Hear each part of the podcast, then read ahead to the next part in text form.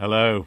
Last week's interview with Stephen Fry about his friendship with J.K. Rowling and sympathy for transgender persons certainly stirred up passions. And judging by the response to our interview on social media and in the press, Stephen's call for peace fell on deaf ears. This week in our podcast, passion is also evident from a somewhat surprising source.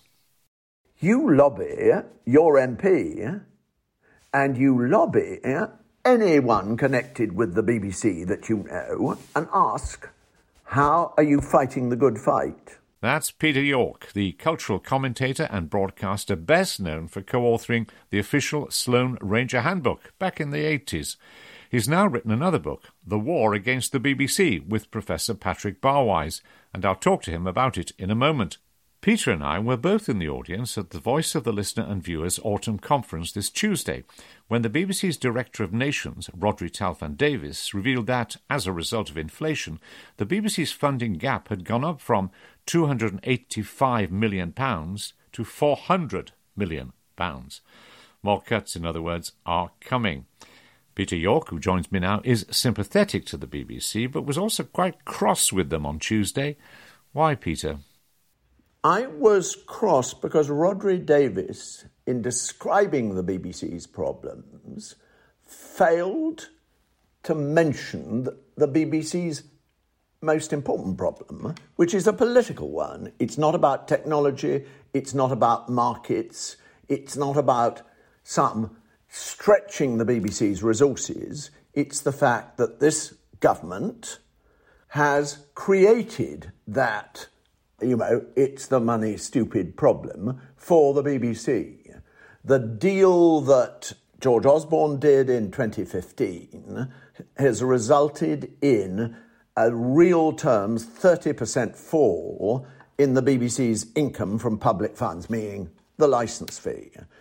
Successive things that this government has done, like imposing the over 75s costs on the BBC have added to that problem. Then the license fee freeze, which was for the next two years, uh, which was estimated at a hit of 250 million to the BBC's uh, top line, in a time of runaway inflation, means they lose something like 400 plus million. It was wrong of him not to mention that. I understand it politically, but it was wrong. Well, you've said that there's a war against the BBC. It's under threat as never before. And you say in the cover of your book, an unprecedented combination of hostile forces is destroying Britain's greatest cultural institution. That's a pretty big claim. Is this a coordinated conspiracy in your view, or is it just that a group of people, this government in particular, don't like the idea of publicly funded organisations. The war against the BBC has been um, fought for decades. What's happening now is that those convergent interests are more insistent. It's uh, what I call the one more shove comrades and we'll kill them uh, situation. And it's become altogether more vicious as the Tory party has become altogether more totally free market and very much less mixed economy. The old consensus, one nation, mixed economy Tories have been thrown out of the basket. Does this mean, in your view, that you can't have, as it were, a rational discussion about the future of uh, the BBC with the present Conservative government because you think they're so ideologically opposed they won't listen? I think uh, three things are in play here um, amongst the BBC's enemies. One is an ideological aversion to anything that's called public service. So they're small government people. Second, there is a related view that the BBC's huge market, huge brand, huge trust occupies a space which other people could make lots of very, very profitable money out of. And then there's a th- with politicians, there's a third concern the avoidance of scrutiny and criticism. And this government and its supporters contain an extraordinary number of people who are very, very sensitive about scrutiny and criticism and believe, amazingly, that the BBC is a Marxist organisation that wants to scrutinise and criticise this government all day long. But you see, Peter, I would say uh, that, that, people could have said that over the last 20 years, maybe, or certainly over the last 15 years. And what's different now, I suppose, is the fact that there are alternatives, or they argue that there are alternatives to the BBC, and there's no need for significant state intervention. Now, you said that the BBC is Britain's greatest cultural institution. A lot of people would argue that was true in the past. Why do you say it's true now? If you look at what are called the public purposes of the BBC, these are not matched or paralleled in any way by uh, commercial broadcasters. What people are saying is there's lots of stuff around, there's lots of drama, there's lots of entertainment. Nobody has put together a news and current affairs organisation that in any way matches what the BBC does for the people of Britain. For that matter, when you come to those areas of British made, Brit relevant, live, fresh, local entertainment, comedy, etc., nobody does that either. I think of you as a sort of a, a metropolitan figure, but you uh, equally, do believe that, that local radio, for example, which is being cut back. Whatever the BBC says, there is a switch, partial switch to digital, but local radio effectively ceases to become local radio at two o'clock in the afternoon. Yes. Do you, as a, I would say, metropolitan figure, really think that really matters? Yes, I do. And when you say I'm metropolitan, yes, I absolutely am metropolitan. I live in SW1 and I was born and raised here and all that stuff. At the same time, too, I am by trade a market researcher. I have spent evening after evening, decade over decade, listening to people up and down the country, the regions and nations, t- talking about what they want, what's relevant to them. And you're convinced that BBC Local Radio is both relevant and essential to them. A lot of people would say it's needed more than ever because most newspapers are pulling back, pulling out. I would say it's needed more than ever. One particular argument for that is the death of local newspapers, the tragedy of local newspapers across the Western world. This, this is being paralleled in, um, in America, for instance, and it's, got, it, it's worse there. But if you, don't know what's going on in your community and your big town or your county because the local newspaper industry has died, you need the BBC local radio more than ever. Now, you've described how antagonistic you believe this government is. You've talked about the hostile forces, commercial forces, mentioned in your book, The Sunday Times, or The Times Empire, really, the Murdoch Empire, Daily Mail uh, and so on. But you also talk about certain widespread myths about the BBC that you want to knock down.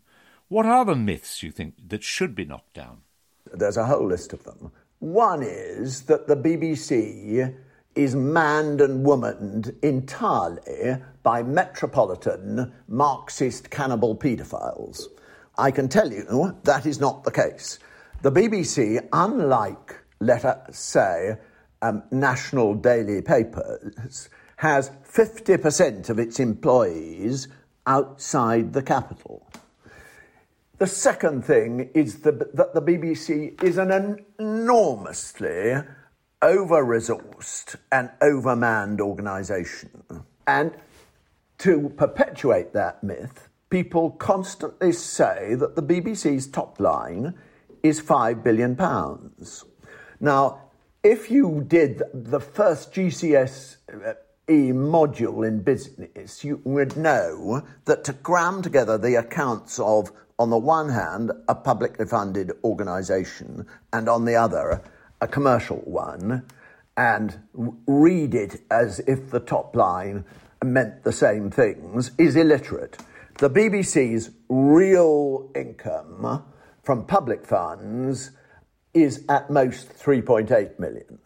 It has a very, very effective commercial organisation, which acts as commercial organisations do.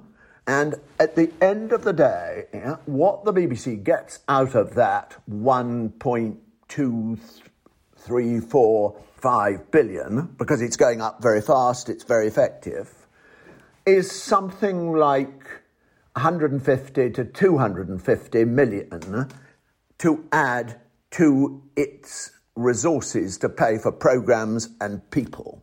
And the right wing press constantly says 5 billion, 5 billion, 5 billion. It's less than four. The reality of the BBC's resources are A, that it's less than 4 billion, B, in a time hugely rising inflation, for the things that the BBC buys, you know, talent, rights, filming resources, etc. The inflation in that area is nearer 20% than 10%, and constant knocks. So, the idea of the BBC as what Paul Dacre called it a behemoth is a lie. It's simply a lie.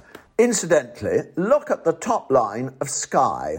The top line of Sky absolutely dwarfs the BBC. And the top lines of the BBC's various, you might describe them as international competitors, also dwarf the BBC. So you're arguing the BBC is extremely efficient? I mean, there's always room for more efficiencies. There's always room for. No, I heard the night before last I heard a very efficient businessman, to wit Tim Davie, the Director General of the BBC, who came in from my world, the private sector marketing world, and is an extremely effective businessman, and who built up the commercial arm of the BBC to become the greatest business of its kind, i.e., the, the international distribution and collaboration agency of a national broadcaster, there's nothing like it in the world, to say, look, we have pared everything to the bone.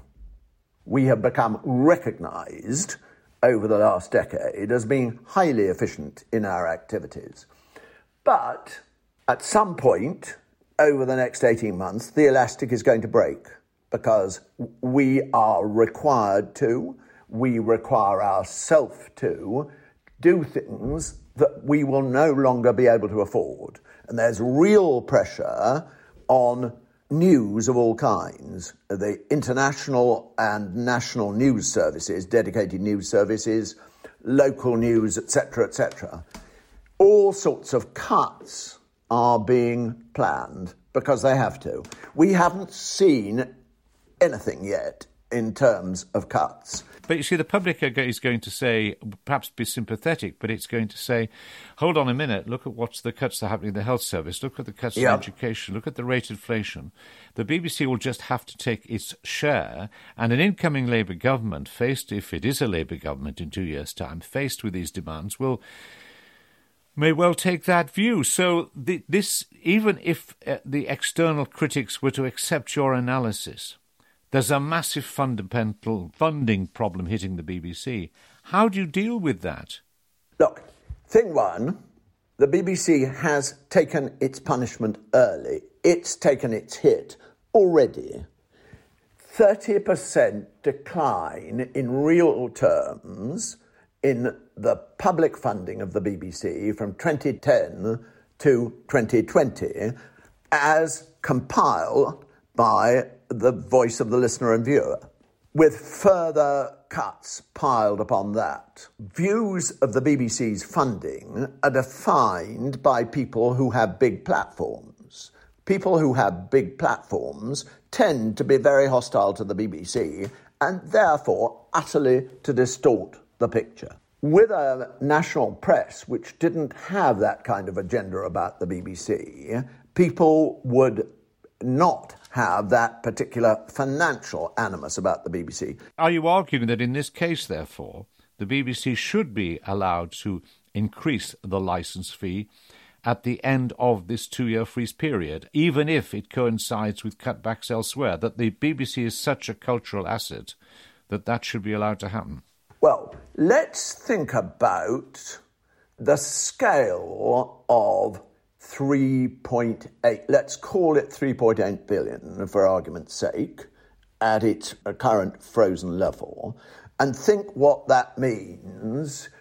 Compare it to central government spending compare it to losses and frauds during the pandemic. The reality is that in relation to its role in our, you know, in social cohesion and our culture, the BBC is very inexpensive. It's small, and the things that mean the difference between life and death for various news services are rounding up errors in central government's budget. And in any case, it's worth reminding everybody constantly this is not central government's budget. It acts as if it were central government's budget, but it's not. It comes from every one of us. And it's very, very good value. As you've outlined, Peter, uh, the BBC is under intense financial pressure. In my view, they've been salami slicing, uh, not being open with people about the cuts they've made, but those cuts are now being more apparent. What do you think they should do in future? Uh, and crucially, who should take the decision about what substantially they cut, if they have to? Well, one of the interesting things about the BBC, which is constantly said to be out of touch, metropolitan, all those things, not only is it all over the country, it does constant and very good research. It has very good researchers. It does listen to people. It's got the basis of a consultation in that. The BBC should be asking people, uh, should be telling people about the financial fix they're in and say, you know, how would you like us to make these decisions? It should be presenting choices, should it, and saying, we've got to do something, but what do you want us to do? Yes, it should certainly be listening. It should be presenting its problems and making the listeners and viewers part of the decision taking process. Now, people often talk about alternative sources of funding, but I think most people agree when they look at the technical difficulties that subscription and other things are four or five years off. So we won't, let's assume, therefore, that for the moment anyway, we're sticking with the license fee. One of the things, and go back to the question I put to you at the beginning, you're a very powerful advocate for the BBC, and some people would think you're more powerful and more outspoken advocate than the BBC, and you get frustrated with them. But the BBC are in this classic cleft stick, aren't they? They need things from government, and also they're supposed to be impartial in their news reporting. And a result of those two factors, they often don't promote their own case. And for example, coming up in the near future, some sort of broadcasting bill, and the BBC needs things off government in that broadcasting bill. So, on the one hand, it probably agrees with you. On the other hand, it's probably scared to say so publicly. What should it do? You're absolutely right. And I understand in principle why the BBC should be very nervous of this government, very keen not to pick fights with it. But that only takes you so far. There are situations, and we've seen them illustrated over the past couple of years, where whatever the BBC does, however much it makes nice to government, they're still inclined to top slice wherever they can. And that's an ideological vendetta. It's not a matter of the public purse. So they should be clearer about describing their situation. Now, here's the centre of the BBC's conundrum. I know that when people have wanted to talk about our book and talk to us about our book on the BBC, wise old heads have said, Do you know, to uh, uh, presenters and producers, best not really, because it might look like navel gazing. In other words, don't do it. Best not. But the fact is, the BBC is part of the national picture and if it doesn't report on a crucial part of the national picture, namely our broadcasting ecology, then there's a democratic deficit. There's a real problem there. What you've said about your book there actually was supported at the VLV conference by Helen Bowden, a former director of news, who said uh, that she was surprised she understood the difficulties, but how little uh, publicity the book came. And I'm not one for publicising books or praising them particularly, but yours is the most. The War Against the BBC is the most detailed and authoritative analysis I've ever read about the BBC's finances and cultural purposes.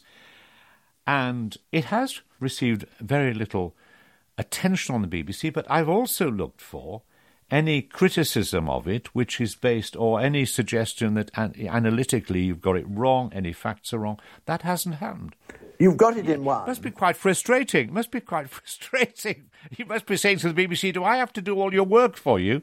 I look. I quite understand their conundrum, but I believe I've not been privy to those meetings. I didn't go into the Treasury with George Osborne in 2015 after he'd had six meetings with Murdoch and his friends. It is a problem for the BBC, but I think they have to be bolder about it. Well, they have to be bolder, but can be bold only if they carry the country with them, carry the licence fee payer. And my bone with the BBC and I understand that dilemma about arguing about their own future, but my bone with the BBC is that they're not open about the cuts they've already had to make. It's mm. evident in mm. radio, in mm. the quality of what's happening. You have two news services about to be brought together now. We've just had the World Service significantly cut. In local radio, we've had local radio, as we said, ceasing to be local radio at two o'clock in the afternoon. But the BBC is very reluctant yes. to spell all this out to its audience. So the people, its greatest supporters, don't really understand what's happening.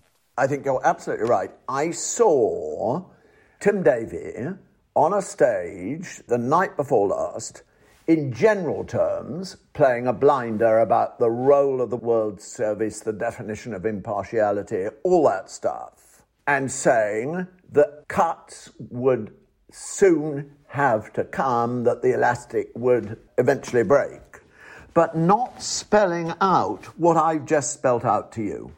But the problem is, what then happens is the government said, You're trying to blackmail us. And they'll also say, oh, the BBC always threatens to cut children's first and those sort of things. But I think it's interesting if you look at the number of MPs who are now raising concerns about the cuts in local radio. Well, they tend to do that because they, they see their own platform. It's a platform mm. for them and, and so mm. on, and a way of winning local support. But they're going to apply pressure. So it's ironic that in Parliament, the pressure will come from MPs. But in the rest of the country, there's a large group of people wanting to support the BBC and waiting for a lead. And you could argue not getting it. You could argue not getting it. You absolutely could. There are outside organisations and swiftly constituted groups like the British Broadcasting Challenge, but that alone isn't enough to make a break in the wall of hostile, very well resourced hostile propaganda about the BBC, which is absolutely everywhere. If you analyse out an organisation like Defund the BBC, you realise that it's pure astroturf. By which you mean? By which I mean, as astroturf, this wonderful American term for organizations which appear to be spontaneous, organically arising, local, embedded organizations, but which are actually invented by lobbyists and PR companies. America is full of things. They have no roots. America is full of these things, many of them sponsored by the Koch brothers. There's only one left now, but at great scale. But the whole question of the Tea Party, how did it arise, who was there, what was local, what was K Street Washington lobbyists, is an eternal one. Lots of people here have taken their cue from American political technology.